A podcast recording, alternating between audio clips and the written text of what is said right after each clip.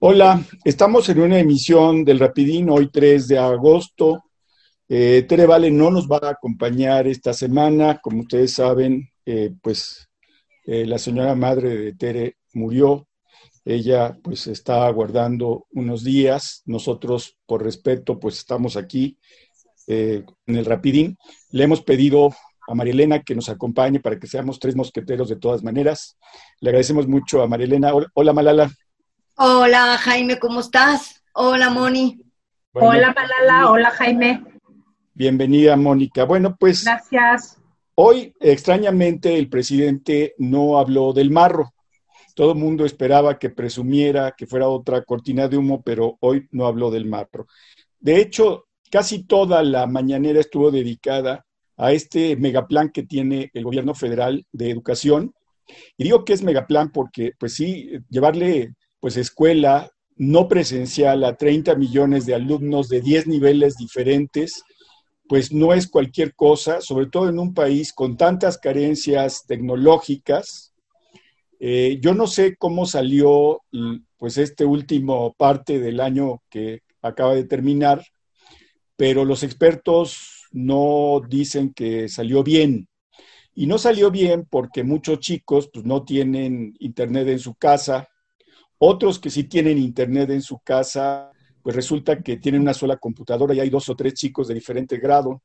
Eh, en algunos casos se utilizó el radio. O sea, creo que la SEP está haciendo un esfuerzo importante, pero la pregunta es, pues, ¿cómo la ven ustedes?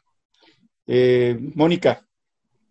Bueno, sí, sí es algo bien importante y creo que, no podemos demeritar a la SEP como institución que, eh, pues, que tenga que hacer toda esta situación porque tiene que prescindir de los espacios físicos y priorizar los espacios electrónicos.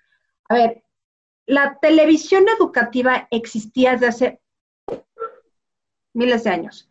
Eh, la telesecundaria llegaba a todos los rincones del país. O sea, sí había una infraestructura que fue dejada un tanto de lado por la presencia de, la, de Internet, básicamente. Entonces vamos a volver a lo que ya se hacía desde fines de los años 60.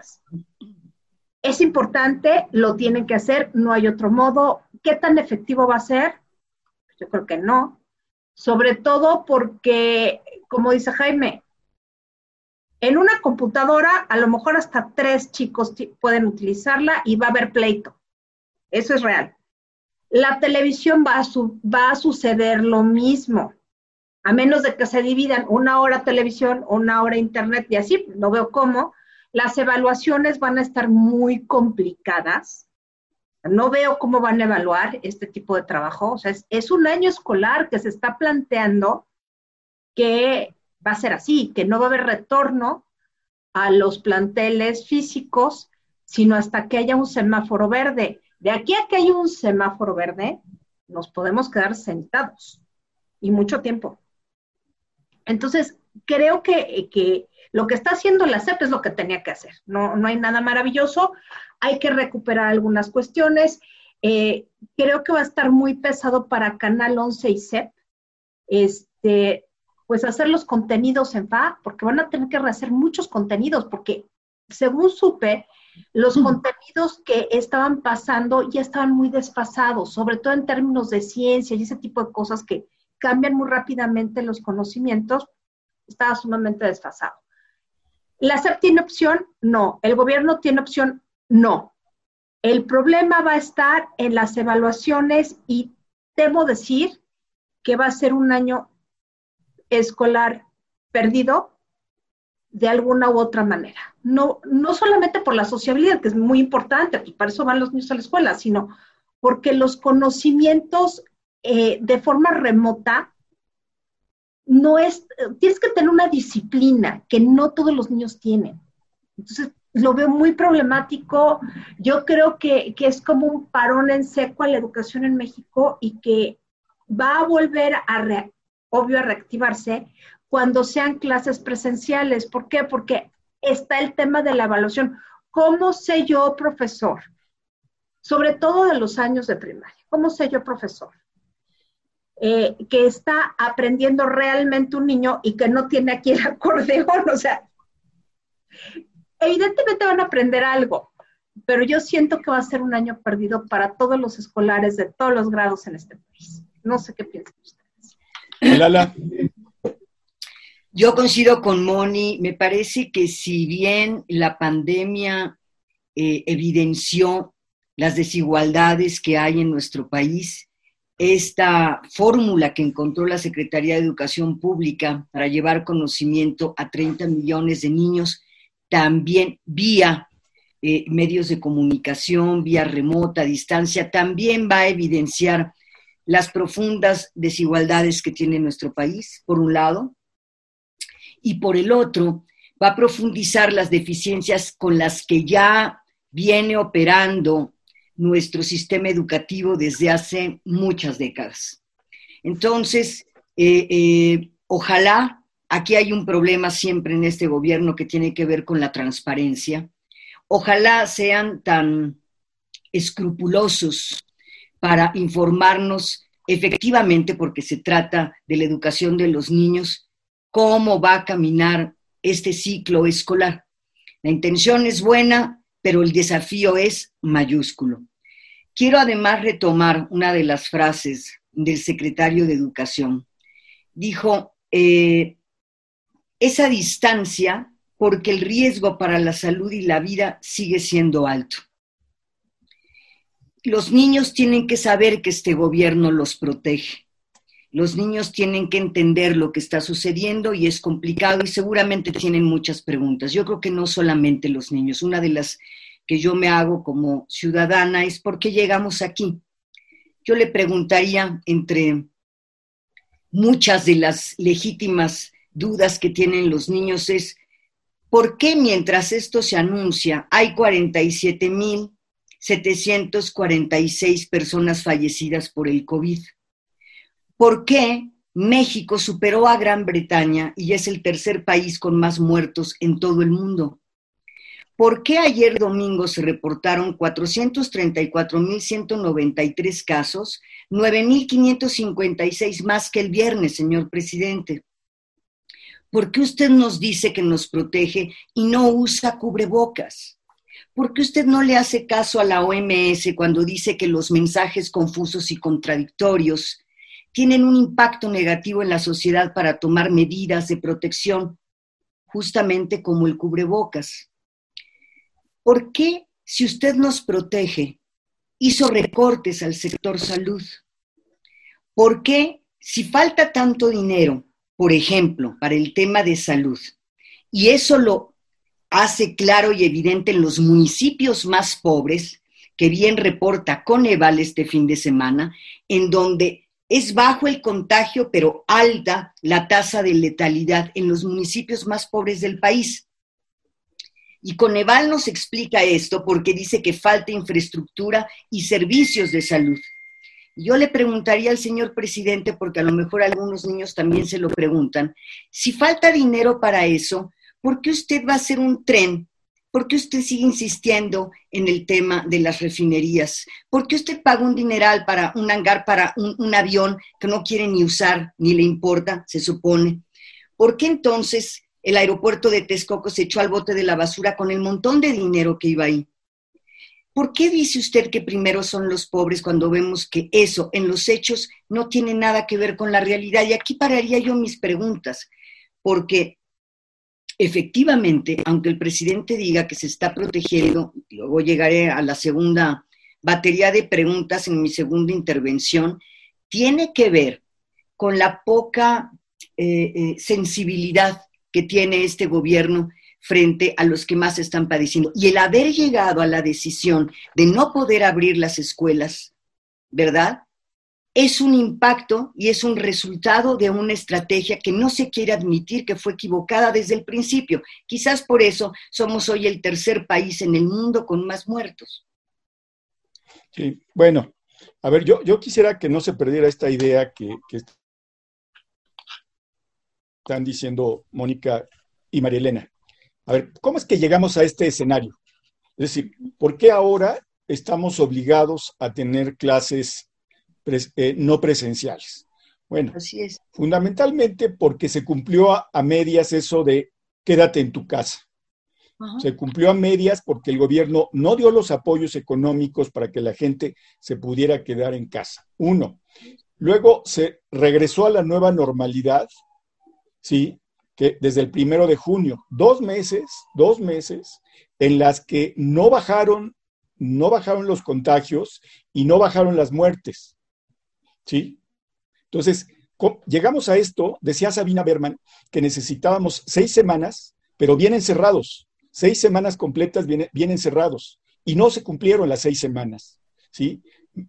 Había mucha población que salía. Entonces, ante este escenario, pues el secretario de Educación no tenía de otra, porque ni modo que les dijera a los niños que fueran a la, a la escuela. O sea, tenían que ser clases no presenciales. Si ustedes se fijan en los famosos semáforos, Miren, hay estados que ya estaban en naranja y ya regresa al rojo. ¿sí? Así es. Y ninguno de los estados de naranja está siquiera cerca de ser amarillo. Ya olvidémonos de verde. Se decía que íbamos a llegar como al amarillo a agosto, al mes de agosto, y que a finales de agosto estaríamos en verde. Ya estamos en agosto y ningún estado es amarillo. Y en el caso de la Ciudad de México, el viernes pasado, la jefa de gobierno dijo, pues hay más colonias en rojo y hay el riesgo de que otra vez la Ciudad de México entre a rojo. Entonces, cuando hablé de educación, tenemos que decir, es que este escenario es el resultado, ¿sí?, de la falta de efectividad de las políticas del gobierno. ¿sí? No es que haya aparecido de repente, no. O sea, ese es el resultado. Entonces, pues yo creo que la SEP no tenía de otra. O sea, tenía que ser clases no presenciales. Dice Mónica y tiene razón, ya había telesecundarias, sí, pero no había la infraestructura para más de 30 millones de alumnos. No había. Sí, había para algunos que se ven fuera de la secundaria. Eh, ¿Se acuerdan de aquellas famosas clases de la UNAM cuando eh, la UNAM se fue a huelga en el 83?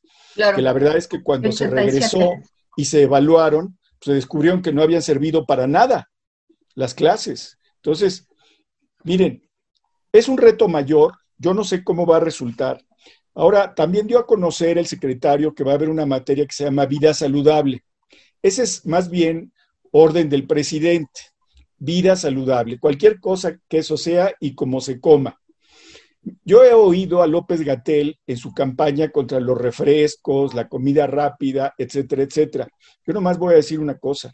¿Qué quieren que coma o tome la gente en un país donde no hay agua potable? El agua potable cuesta. O sea, si tú abres la llave de tu casa y tomas agua, pues cuidado porque lo más probable es que te agarre una enfermedad gastrointestinal de miedo. ¿Sí? Entonces, no hay agua potable. En otros países, cuando de repente llegan extranjeros y me dicen, oye, ¿dónde puedo tener agua potable? Pues toda el agua potable cuesta. No hay agua potable gratuita, que sería una condición para que la gente no recurriera a los refrescos, por ejemplo. ¿Sí? Los refrescos son una fuente de energía también. La comida rápida es barata. Entonces, se están enfermando, sí, por eso, pero también se están enfermando por años, y no por el neoliberalismo, sino por años de una dieta, yo diría de sobrevivencia, no, no, de, no, no, no de gusto, sino de sobrevivencia. Entonces, estamos en eso, se va a crear esa materia de vida saludable, cualquier cosa que sea. El presidente dijo una cosa interesante, dijo que se va a apoyar a las escuelas privadas. ¿Cómo se les va a apoyar? Porque ahí eh, eh, el señor que se identifica como Lord Molecula le dijo que hay 6 millones de alumnos de escuelas privadas. Bueno, yo tengo eh, conocimiento de que hay muchas escuelas privadas que ya bajaron radicalmente su matrícula, ¿sí? Y que están buscando los papás inscribir a, sus hijos en las escuelas públicas, es decir, cargar lo ya sobrecargado, ¿sí? Y hay escuelas privadas que van a cerrar porque ya no se puede. Entonces va a ser muy interesante. La otra cosa que me parece interesante es este Andrés Manuel exaltando el compromiso social de Televisa, de Televisión Azteca, ¿sí? de Grupo Imagen, donde trabaja su odiado Ciro Gómez Leiva, ¿sí? Y de eh, eh, milenio. ¿sí? Entonces uno dice, pues no que no, pues no que eran los enemigos y ahora vienen en tu ayuda. ¿sí? porque hay una cosa cierta. Estas televisoras tienen una cobertura impresionante, ¿sí? Impresionante. Una cobertura que no tiene el gobierno federal. Entonces, pues sería bueno que el presidente aprendiera a ser cuidadoso en sus comentarios y no estar creando enemigos, porque pues sí, llegaron las, las televisoras de alguna manera a tratar de salvar el año escolar que empieza el 24 de agosto. Yo creo que concluiría yo esta parte, tengo otros temas, pero concluiría esta parte diciendo, es un reto para la SEP en un país en donde falló el gobierno en materia de salud, ¿sí? No la SEP, sino la parte del gobierno que se dedica a la materia de salud, y en un país con grandes carencias tecnológicas, ¿sí? Yo no imagino, hay una cosa que dijo Mónica que me parece importante, no imagino a los padres de familia disciplinando a sus hijos para que vean la televisión, las clases, no los imagino. Y aquellos que van a tener que oírlas en radio, pues va a ser la locura, va a ser la locura. Entonces, ojalá que salga bien el experimento, pero no parece, eh, parece un reto demasiado grande para este país. Mónica. Bueno, yo, yo comentaría una cosa sobre lo que dijiste de los empresarios en medios de comunicación. Por lo menos Azcárraga y, y este Vázquez y Salinas, o sea, tres de los cuatro que están ahí, apoyaron a López Obrador. Están cerca de López Obrador, o sea, sobre todo Salinas Pliego. Pero, y bueno, los Vázquez Saldir, ¿qué decir? Eh, me parece que el esfuerzo de la televisión mexicana es como una cadena nacional. O sea, tampoco es que no hubiéramos visto este tipo de cosas. ¿Va a ser enorme? Sí. ¿Va a ser efectivo? No lo sé. No lo sé, pero no solamente por las televisoras mismas, sino por los contenidos. ¿A qué horas van a ser los del Canal 11 los contenidos? Por favor, explícame. O sea, ese va a ser el problema, va a ser el problema de la disciplina en las casas, que los niños ya están hasta el gorro. Imagínense los niños enfrente de un monitor o junto a un radio tratando de mantenerse en orden, ya están hartos. Va a ser como un castigo más fuerte y con muy pocos incentivos. Los papás desesperados porque no van a saber cómo disciplinar a los hijos. Los contenidos, quién sabe cómo van a estar. Lo, que, lo único que tengo claro es que esta como cadena nacional pública privada, eso sí va a funcionar, o sea, sí va, esta cadena nacional va a funcionar en términos técnicos, pero el problema es la recepción, los contenidos y bueno, ¿cuál va a ser el papel del magisterio? Que es otro punto que, que hablaron hoy de la basificación y de, de todo ese tipo de cosas, pero en realidad los maestros van a estar guardados se les van a pagar los sueldos porque se les tiene que pagar, pero no van a estar cumpliendo su función. Entonces, a ver, otro tema más dentro del desgobierno de Andrés Manuel López Obrador, en donde los queridos maestros, ahora sí que sin deberla ni temerla, pues van a estar todos de comisión y los papás vueltos locos. O sea, este país verdaderamente no está funcionando, funcionando por un desgobierno, pero ese desgobierno es como una bola de nieve. Son las primeras decisiones que fueron malas decisiones con el famoso modelo Centinela, que están impactando las demás actividades del país, pero ahorita, en este momento, ya está todo el país involucrado, porque hasta los niños están padeciendo las malas decisiones de este gobierno no solamente en términos de salud, sino en términos de lo que los niños tienen que hacer por definición, que es ir a la escuela. Pues sí, sí está muy fuerte, no veo cómo la van a librar, vamos a ver qué pasa. Pues aquí lo, lo único que tenemos es discurso político, de eso nos sobra, pero lo que no tenemos es acción gubernamental y administrativa que pueda hablar de un gobierno eficiente. Y ahí es donde está el punto. Hay un desgobierno, no hay eficiencia, no hay eficacia, no sé a dónde vamos a dar. Marilena. Fíjate que ahora que comentan el tema de la presencia de cuatro televisoras ahí, es curioso porque reveló el sino eterno de, de este gobierno. Como te digo una cosa, te digo otra. Ahí están los que en el pasado fueron la Oye, Pero ya salió Chespirito del aire en todo el mundo. Solamente el presidente lo reivindica. Hombre. Adelante, Marilena. Este, ellos eran la, la, la, mafia del poder en el pasado, ahora son sus socios, sus salvadores, pero al mismo tiempo este señor que dice que, pues el que está ahí para aplaudir presenta eh, algunos medios impresos, por cierto, dos de esos grupos tienen ahí sus periódicos, con esta nota de la queja de nueve gobernadores contra Gatel pidiendo su renuncia. Llama mucho la atención, eh, algunos de ellos han de haber pasado aceite cuando empezó a cuestionar a reforma sobre, y claro, porque el señor que está ahí sentado dijo, suena a campaña, y los, los medios ahí sentados han de haber dicho, ¡glup! A ver qué nos dice, que, cómo nos regañan. Quiero, quiero abordar ese tema. Me llamó mucho la atención cómo el, el presidente eternamente se enoja con los mensajeros, cuestiona las primeras planas de los medios impresos sobre este reclamo legítimo de los gobernadores. Voy a ser breve en esta parte.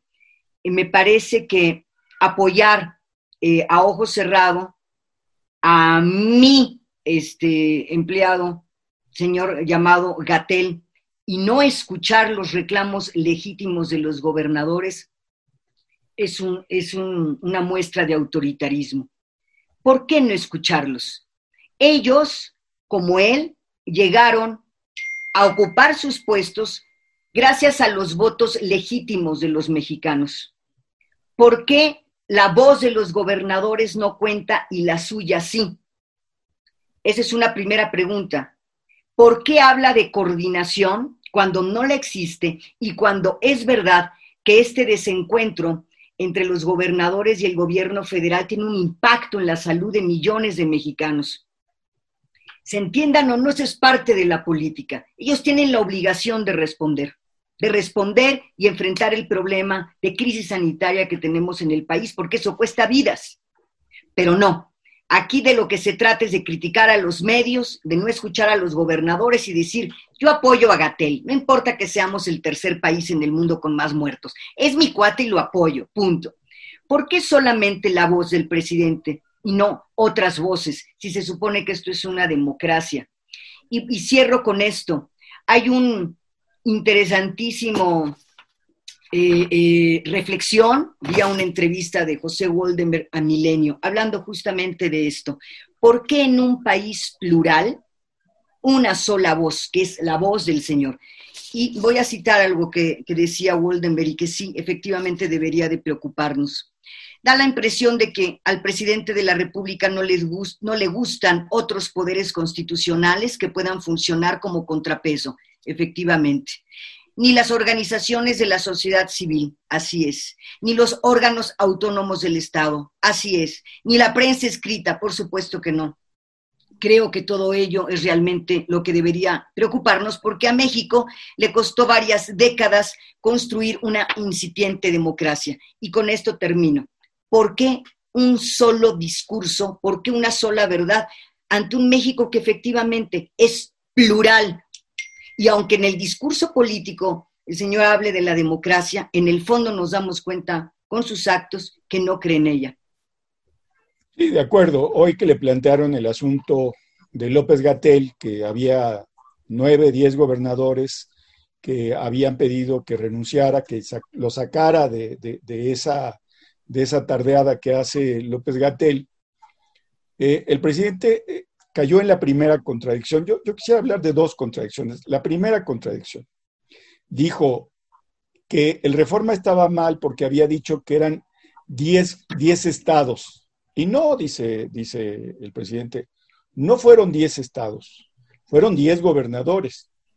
Dice, porque en los estados habría que preguntarle a todos los habitantes. Entonces, a ver, si hacemos la lógica del presidente, si la llevamos a cabo y la aplicamos, entonces, él debió haberle preguntado a todos los mexicanos sobre el aeropuerto de Texcoco, por ejemplo. ¿Sí? Y, no le preguntó ni al punto uno por ciento de los mexicanos. O sea, esa, esa encuesta, como todas las que ha hecho, la del tren Maya, todas las demás, han sido encuestas que no tienen ni siquiera valor. Entonces el presidente sí pide que sus opositores le pregunten a todos, pero él se conforma con menos de 1%. Primera contradicción, que me parece que lo pone eh, pues claramente de cuerpo entero. Segunda contradicción, ayer estaba diciendo que aunque los datos económicos eh, están mal, pues México va a, remontar esta crisis. Y entonces sacó un comparativo con otros países. Es muy interesante porque cuando eh, en, materia de salud, eh, la gente que lo critica dice, mira, hay comparativos, como tú hiciste, con, con el Reino Unido, con Rusia, con India, con etcétera. El presidente dice, no se valen los comparativos.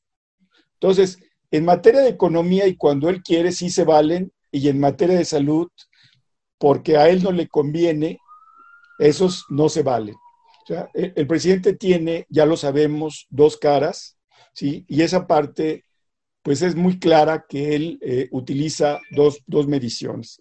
Me pareció lamentable la defensa de López Gatel, pero me parece lógica, me parece lógica. O sea, yo, yo oí eh, eh, que cuando los gobernadores pidieron la renuncia de López Gatel, yo me dije, pues lo van a confirmar en el puesto.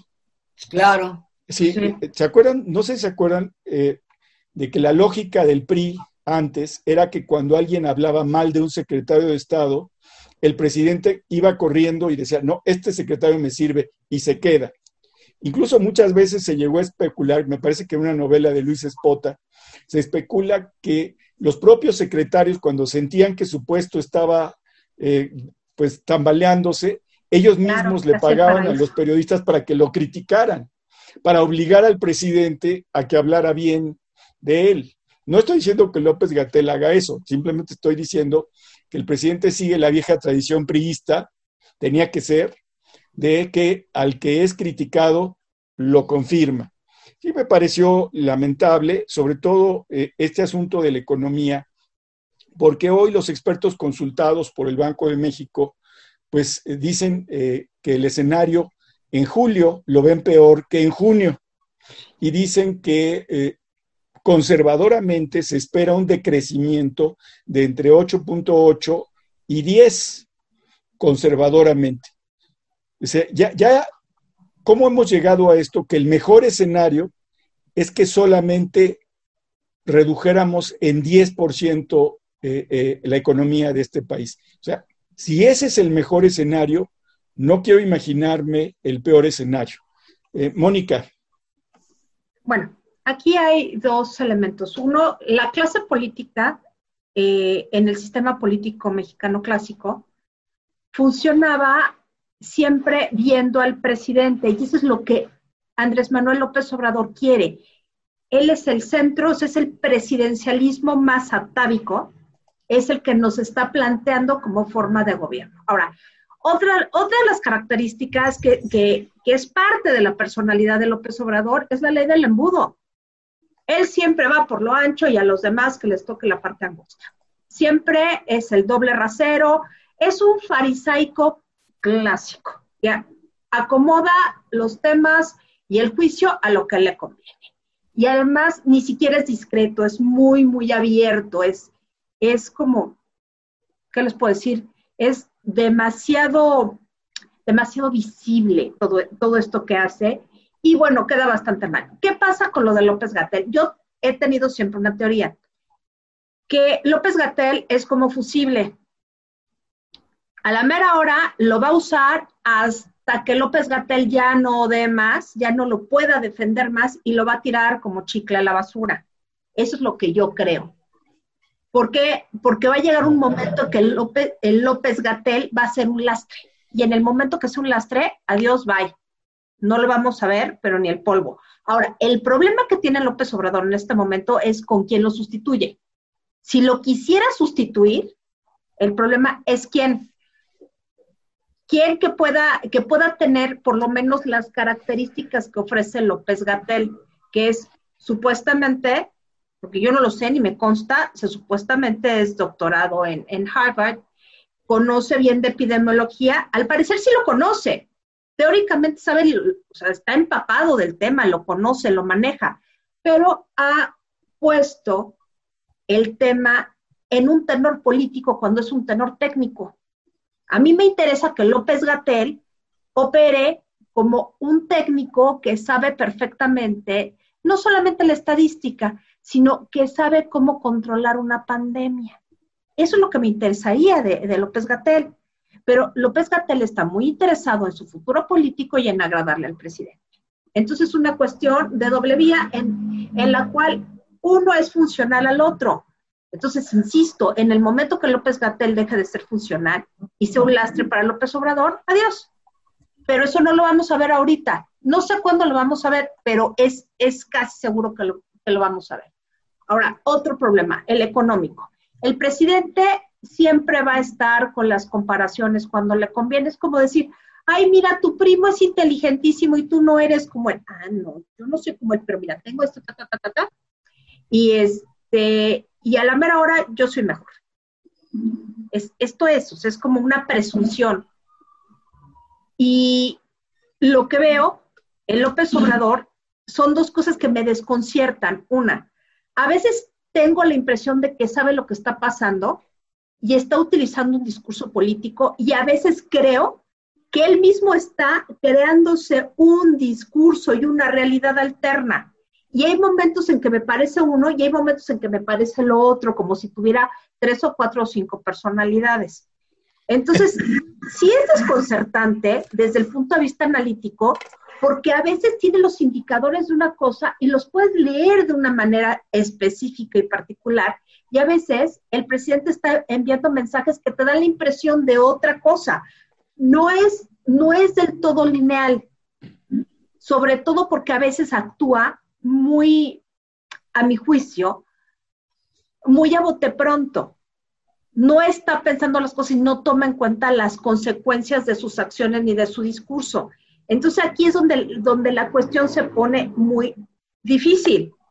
Tenemos un presidente que no está funcionando, que está mandando mensajes ambivalentes, no solamente con el barbijo, no el barbijo, es la economía, es la salud, es la educación, es el apoyo a, las organizaciones intermedias, a los empresarios, a, todos, a todas las actividades las está impactando. Bueno, hasta los niños ya, o sea, los bebés están sufriendo claramente los embates de las acciones de este señor. Entonces, ¿qué vamos a hacer? Ese es el punto. el punto está hay una cuestión que es analítica totalmente, pero hay otra parte de la acción social y de los grupos intermedios que sigo sin verlo.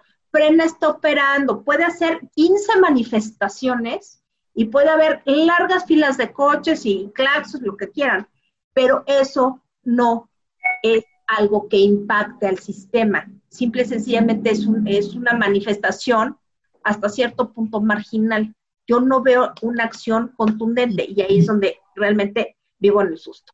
No sé qué piensan ustedes. Marilena. Yo con esto cierro. Esta mañanera, como, como todas las demás, me parece más bien que se ha ido agudizando eh, un problema.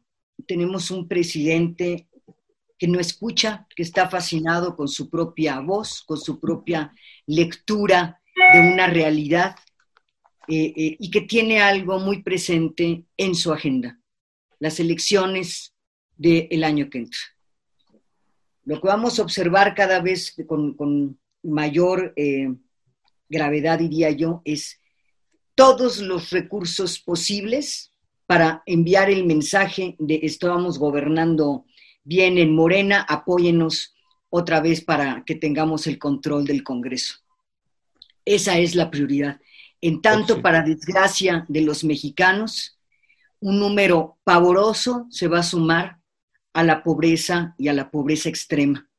Difícilmente estos funcionarios, sobre todo él que vive en un gran palacio, tiene idea de lo que eso significa.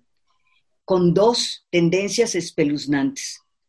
Una para abajo, que es en términos del PIB y la economía, y otra para arriba, que significa la, crisis de emergencia sanitaria que tenemos.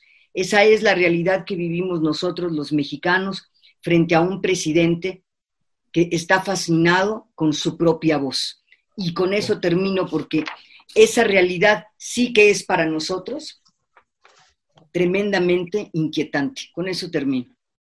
Bueno, pues yo termino, eh, estaba viendo eh, la conferencia de prensa del señor Gebreyesus, el director general de, la Organización Mundial de la Salud, pues me dejó muy mal sabor de boca. Vi un Gebreyesus derrotado, cansado, y de plano dijo, miren, no hay una solución para el COVID y probablemente nunca la haya. Porque una cosa son las vacunas y otra cosa es todo lo demás. Lo hablamos el viernes, todo el aparato para que se compren las vacunas suficientes y además, eh, si se confirma, como parece ser que no hay esta inmunidad de rebaño, pues las vacunas tendrían que volverse pues, anuales. Entonces, eh, los contagios siguen y siguen, siguen y siguen. América Latina ya se volvió el epicentro, sobre todo Brasil y México. ¿sí? Eh, digo, hay que asumirlo, somos el epicentro ahora junto con Brasil, en bueno, toda América, Estados Unidos también, e incluso en los países en donde parecía que ya se había derrotado al COVID, por ejemplo, Hong Kong y Corea del Sur, se han dado nuevos contagios, en el caso de España igual. Entonces, de nuevo, es cerrar zonas de ciudades o ciudades enteras. En China. Entonces, sí me dejó mal sabor de boca lo que dijo el señor Gebreyesus. En fin, paso, si no tienen otro comentario, paso a leer algunos comentarios que nos han mandado. Eh, bueno, saludos a Rosa Yescas, que sabe de salud y que pues dice que descree de todo este asunto que se presentó el viernes. Saludos a Lomito Agrio. Gracias a Martín Anguiano, que dice que nos ha visitado dos veces, a ver si nos visita una tercera vez. Sí.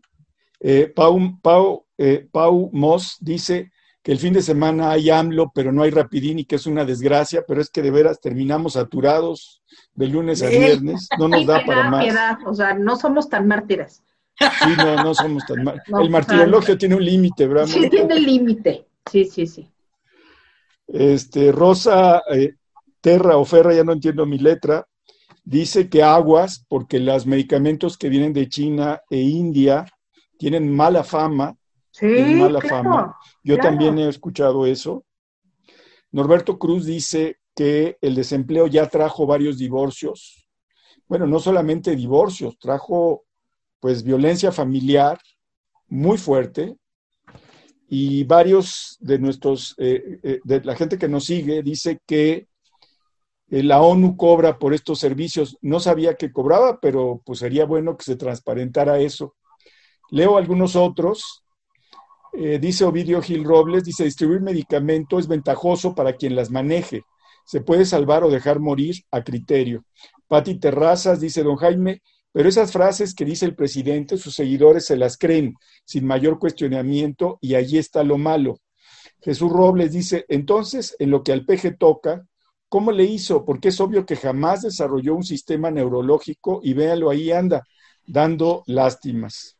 Bueno, dice Rosa Illescas, hola mis queridos y nunca bien ponderados Teremón y Jaime, más que corrupción en la industria farmacéutica, lo que hay es corrupción dentro de los hospitales y las grandes distribuidoras de medicamentos, dispositivos médicos en el país. Dice NADRO, selecciones médicas, fármacos especializados, de los que recuerdo. Gracias, Rosa. Digo que tú sí sabes de esas cosas. Clara Consuelo dice, las farmacéuticas son tan corruptas como las guarderías, sarcasmo.